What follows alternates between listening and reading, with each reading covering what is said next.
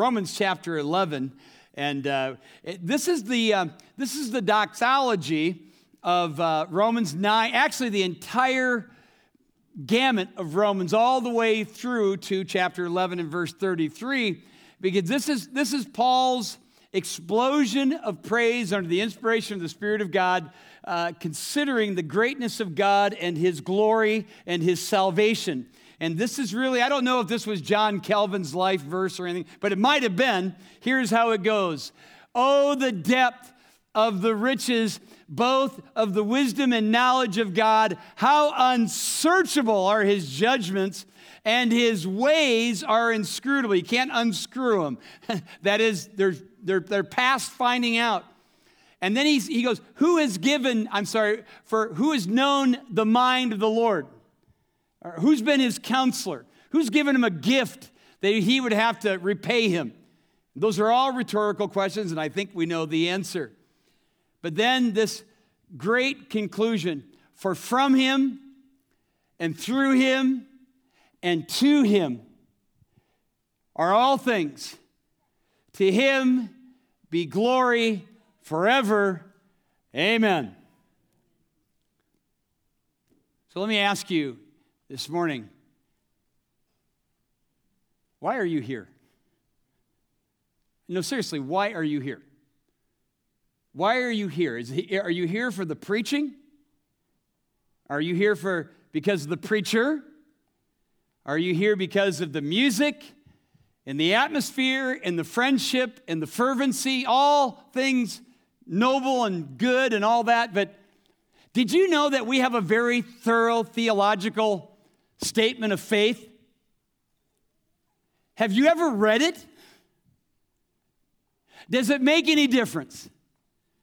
Like the guy I sat down who visited our church a few times a few months ago, I sat down with him and his wife, and he said, You know, mostly the churches around here all pretty much believe the same thing. Really?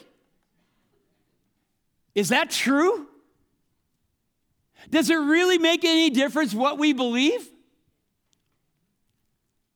Uh, time was, it was a matter of life and death what you believed. And it's still that way in the persecuted countries to this day. It certainly was that way in the days of the Reformation. As we continue in the series where we look back 500 years ago when the Reformation began, and we look at some of these amazing personalities and some of the great doctrines that came out of it. That's why it's subtitled The Story of the Reformation and the Scripture that Set the Church Free. In 1735, that's, you know, just 17, 18 years after Martin Luther had nailed those 95 theses to the door of Wittenberg Church, those 95 arguments against the sale of indulgences we talked about last week, a young theologian arrived in Geneva, Switzerland. He was escaping from the persecution, which now is ongoing because the Catholic Church was persecuting the Protestants, and so they were finding places of refuge, and Geneva was one of them. The young theologian only planned to stay there for a couple of days until things sort of settled down, then he'd move out. But he was confronted by the pastor of the city, whose name was Farel. Farel took the young theologian and said, Look, I know that you desire to just write books and study and things like that, but we need you. We need you to stay here in this city and help preach the, the doctrines of grace, the gospel of this city. And the young theologian began to just give all of these excuses why he really didn't feel like he should. To which Farel, and the story has it, he jumped out of his seat, dishes went flying, pointed his bony finger right into the face of young John Calvin, and said, You are following your own wishes. And I declare in the name of God Almighty that if you do not assist us in the work of the Lord, the Lord will punish you for seeking your own interest. How would you like that for a response? And being tenderhearted, Calvin saw that as God's will for him to stay, and he did. And thus began the story of the Reformation in Switzerland, and namely in Geneva. Now, just as a a side note, as with last week, a little disclaimer when it comes to history, okay? Because history, you know, to, to, you know, to the victor come the spoils, and oftentimes to the victor comes the history down through the, the, history. I'm sure that heaven will have plenty of surprises for all of us when we look back at some of our heroes of the faith. Do you think? Our own evangelical history seems to say there's nothing so horrific that a couple of hundred years won't forgive. Now, OJ is hoping a couple of decades will do the trick. We tend to treat our heroes like the ungodly dead guy at the funeral. It's, it's, like all of his vices just sort of go away, you know, as we eulogize them. The characters of the Reformation were men and women who were flawed, and some of them were seriously flawed. And not just when I say that, I mean some of the you got to keep in mind that this is a time they're just they're they're just beginning to extract themselves from a convoluted system that sort of had the gospel in it, but it just been stuffed with all kinds of excesses, and that's why they were just getting it, they were figuring it out on their own. And we, sent, we tend to look back 500 years and be very critical. But no matter what you thought of these guys, they were stallions for the faith. They were men who were courageous with conviction, just rarely seen even in our own day. Men like Zwingli, who, who, was a, uh, who was a follower of Luther and a friend of Luther, but actually stood Luther to the face at a meeting where they argued over the Lord's Supper because Luther, while he was extracting himself unintentionally from the Roman system, he had not, he, he kept some of its trinkets. He still believed in a, sacram, in a sacramental system as it pertained to the Lord's table. He saw Christ as the presence of Christ in, around, and under these elements. And Zwingli, because the Bible now, because of Luther and those morning stars that preceded him, now was into the hands of the people, into the language of the people. He's studying the Bible, and Zwingli, Luther's own friend, comes to the conclusion, much as we have, we have embraced, that it's symbolic, it's holy, it's powerful, it's, it's, it's, a, it's an amazingly sacred time in the church, but the presence of Christ is not in those elements. That, that we're people of faith. They went back and forth and forth, back and forth. That's we're not going to that picture just yet, but back and forth they went until they split. And then there was men like Knox, who you're looking at here in the, the statue. John Knox was absolutely fearless.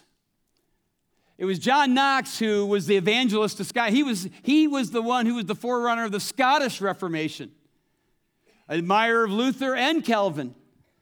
But John Knox was the man who, who literally stood Queen Mary, Bloody Mary, who persecuted Christians to the face until she had a quivering lip and broke down and wept before him. He said, Give me Scotland or I die. And it's reported that Mary, Bloody Mary, made the comment, I fear the prayers of John Knox more than all the assembled armies of Europe. And then there was Hugh Latimer and Nicholas Ridley. These two rock stars of the faith were burned at the stake by Bloody Mary. And really, the clarion call of the Reformation comes out of this scene. It's one of my favorite of all of time. Here, the flames are going up, and Ridley is becoming apparently paralyzed with fear, to which Latimer says, Be of good cheer, Mr. Ridley, and play the man. For we'll light a candle of such that will never be distinguished in England. Truly, these individuals, like those I've mentioned and many others we don't have time to mention, were of the stuff of Hebrews 11, where they desired a better country, that is, a heavenly one. Do you? No, really, do you? Because if you do, then you then your desire is to glorify God in everything. And not just use it as a coined phrase. John Calvin was a man possessed with soli Deo gloria. To everything to God be the glory. And while he didn't die for his faith, he could have. And while he too desired a better, a heavenly country as those who did die for their faith, he would set out to create a church and society in Geneva that would become the envy of the world. The university that he founded, the University of Geneva, would become the template for all universities that would come out of it to this present day. Our very political system here in the United States of America owes a, debt of gratitude to this man, John Calvin. In fact, I don't know if you're aware of this little trivia, but about 250 years later, that's almost 250 years later, our own Thomas Jefferson actually tried to purchase the University of Geneva and bring it to America. That's how impressed he was with the system. Calvin was eight years old when Martin Luther nailed those 95 arguments against the sale of indulgences to the church at Wittenberg. 16 years later, at the age of 24, and I have a theory about men in the age of 24, but I won't go there. I was converted at 24. At 24, he was converted. At 26, he wrote his magnum opus, The Institutes, which basically was a theology of the Reformation. In fact, Martyn Lloyd-Jones has said that Luther was like Luther was like a volcano spewing theological thoughts in all kinds of directions. But Calvin gave theology a body. He, he gave it a body. He gave us something to grab a hold of, to believe. In fact, one writer called him the architect of the Reformation. Philip Melanchthon, a contemporary and a friend, a Lutheran theologian, simply called John Calvin the theologian. Now, the days preceding the Reformation have often been called the Dark Ages. Ever heard that? These are the Dark Ages, all right? And now, of course, modern historians try to, um, they argue against that because they really weren't Dark Ages, because the Dark Ages conjures up, you know, just a bunch of, uh, you know, Attila the Huns and, uh, and uh, this and that. But the, truth is, there, the, the sciences, mathematics, there was a lot of development going on in those days preceding the Reformation. But they were Dark Ages that is an appropriate term. And men like Luther and Calvin knew that the, was, they were spiritually dark ages. The church had, the church, the Roman church had put a stranglehold on people and had kept them from the truth. Now the truth was put into the light and people were coming to Christ. Much because of the greatness of men like Calvin who saw the Reformation as a time of revival where, where light could come out of darkness. Calvin was a Bible expositor extraordinary. You can still read his expositions. He wrote on most, he wrote commentaries on most of the books of the Bible. He preached five times a week. He preached 200 sermons in the book of Deuteronomy alone. That's all you got to say.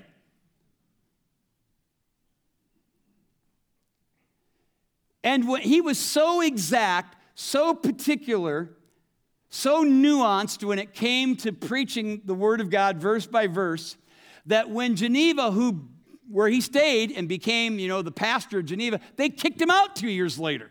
Him and Farel, another, got kicked out. They lost their pulpits. They went to Strasbourg, France, where he married, started a family, loved it there, didn't want to come back, could have stayed there, but Geneva begged him to come back.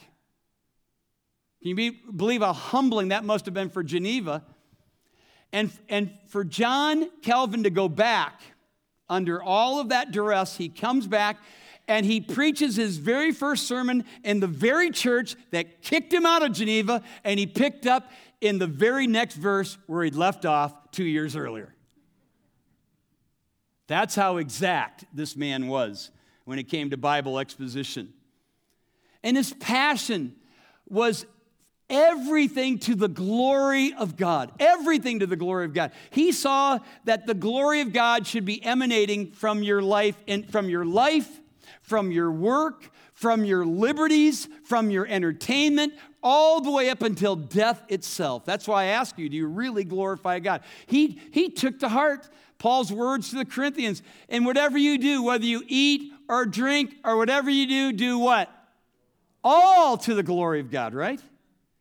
In fact, Calvin took the, watch, the famous watchmakers of Geneva, he, he adjured them, he, he confronted them, and he said, You must be doing these watches for the glory of God because when you stand in the judgment, God will display all of your watches to see if they were done to the glory of God. Imagine that. It was because of Calvin that we got all of the solas of the faith Pastor Brad will be unpacking during the month of August. But sola script, those Latin phrases, sola scriptura, the Bible alone, sola gratia, or grace alone, sola fide, uh, faith alone, sola Christus, Christ alone, and the one that Calvin was enamored with, soli Deo gloria, to God alone be the glory. Calvin was known for his emphasis on the sovereignty of God, the overarching controlling element of God Himself. I mean, if God isn't in control, who's in control? And he, he shared this, he was preached this, he taught this, he wrote on these things.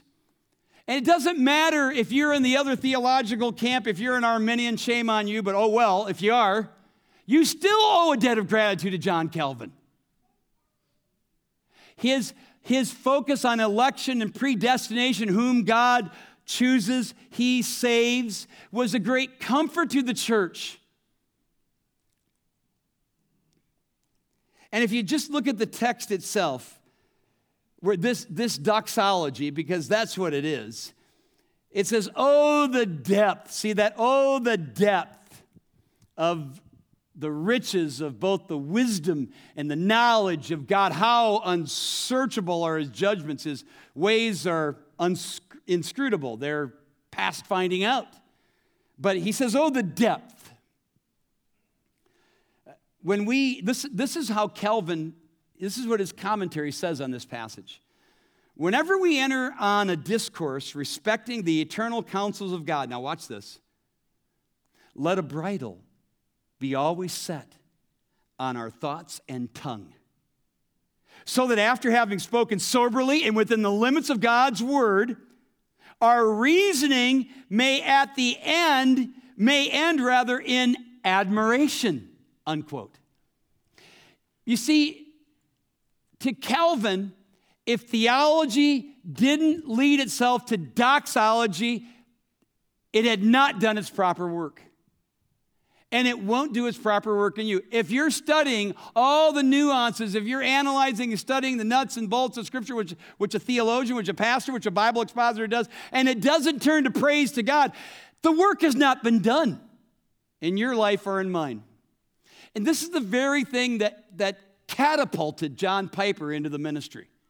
It was Piper that was studying Romans chapter 9, writing a book on it, getting into the nuts and bolts of Romans chapter 9. And in the midst of all of it, he, he, he shares in his own personal testimony as if God himself spoke to him and said to John Piper, I will be adored and not just analyzed.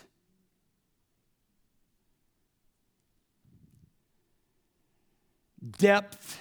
Oh, the depth. Depth speaks of things unseen, like a house in Iowa, which footings have to be put beneath, below the frost line, so that what? It, the superstructure will stay firm, right? Eh, the idea is depth says these are things I don't see, I don't comprehend, I don't understand, but I trust you anyway, God. That's what that says. It's fascinating to me that the Bible speaks of the wisdom and the knowledge and the judgments of God and His love, I might add. By placing their origin, listen to what I'm saying, by placing their origin in the extreme places that we cannot see, with terms like depth and highest heavens out of our sight so that we're left to have to simply trust, believe God. Look at how the psalmist put it. For as high as the heavens are above the earth, so great is his steadfast love towards those who fear him.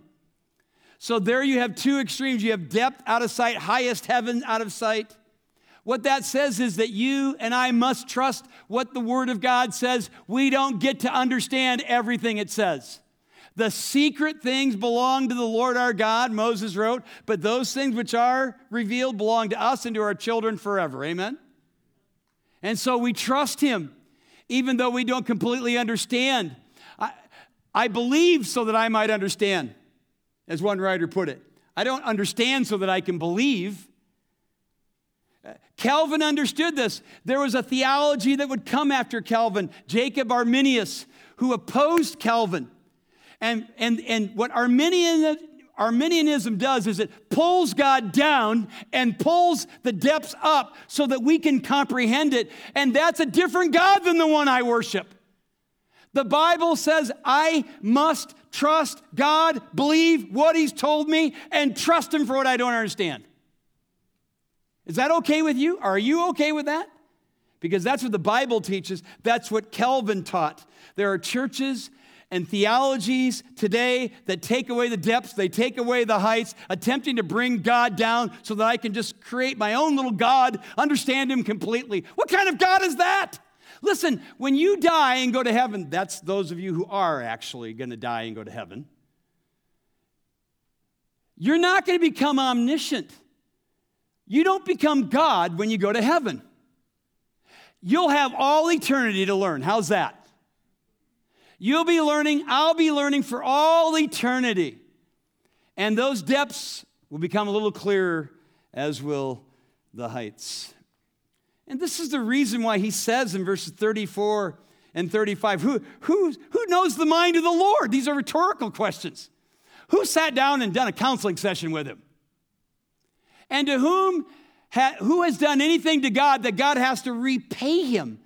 What's the answer to these questions? No one. No one. No one. No one knows the mind of the Lord but the triune God. No one counsels the one who is the, who is the who is the epitome of wisdom itself.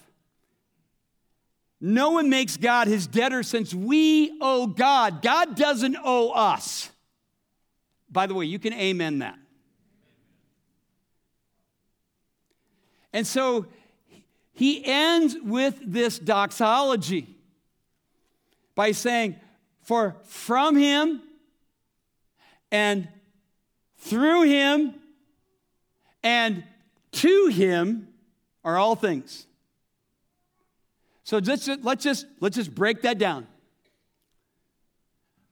All right? From him.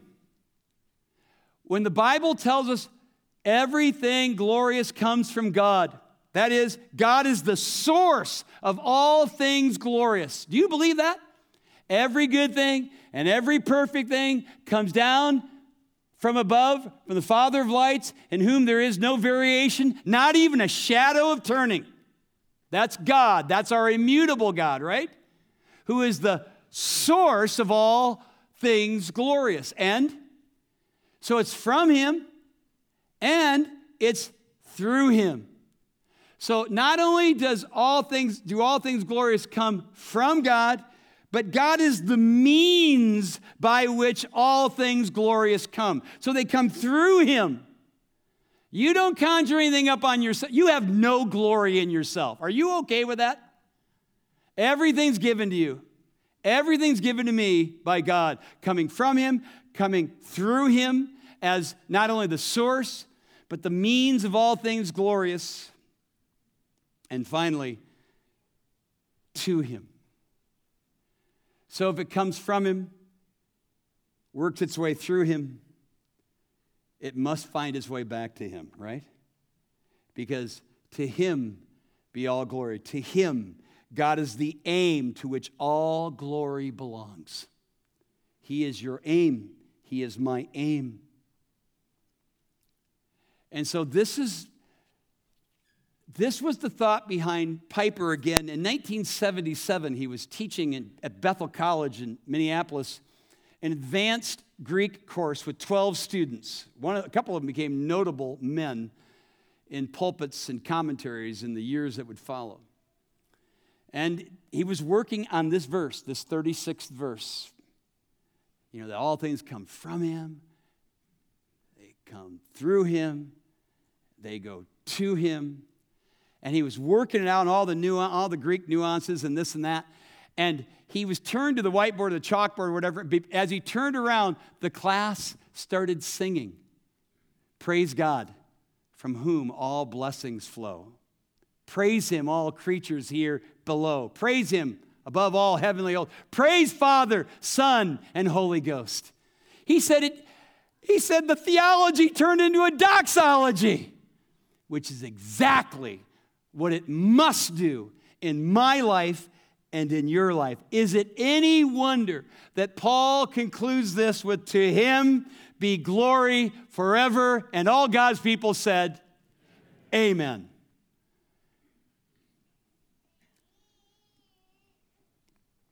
We will lay to rest Tony Lawrence this coming week. 71 years old, came to know Jesus, I think, what, four or five years ago? Five years ago.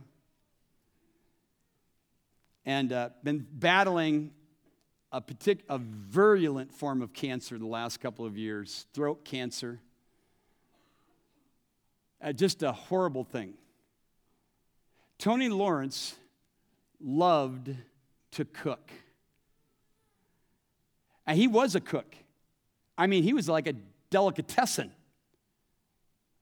But for two years, all he could do was puree his food. He could never eat it. But he made food for everybody. My wife and I were recipients to some delicious meals he would bring over. And some of the other pastors were as well, people in our church. He was in tremendous pain, and yet always, never a complaint, always gave glory to God unto his last breath. And today, he's fixing eggs and bacon for Jesus up there somewhere and joining him, I might add. But it doesn't matter whether it's good in your life or bad. It doesn't matter if we're talking about being here in church or being at that mundane job you're working at and you don't look forward to going to tomorrow. It doesn't matter if it's your best friend or your neighbor you can't stand looking at because of all the stuff they throw in your yard. You give glory to God. And when you do that, you'll make theology a doxology. And one more thing nobody gives glory to God unless they give glory to his Son. Not possible. You cannot glorify God unless you glorify his Son. Jesus said in John 5, You cannot, he who honors the Father has to honor the Son. You can't honor the Father unless you honor the Son. The way you honor the Son is by believing in him. Believe on the Lord Jesus Christ, and you will be saved. You say, Well, you're just talking about Calvin. Didn't he talk about limited atonement and all this? What difference does that make? If the Spirit of God has touched your heart, you respond to him and believe, and you'll be saved. That's what the Bible teaches.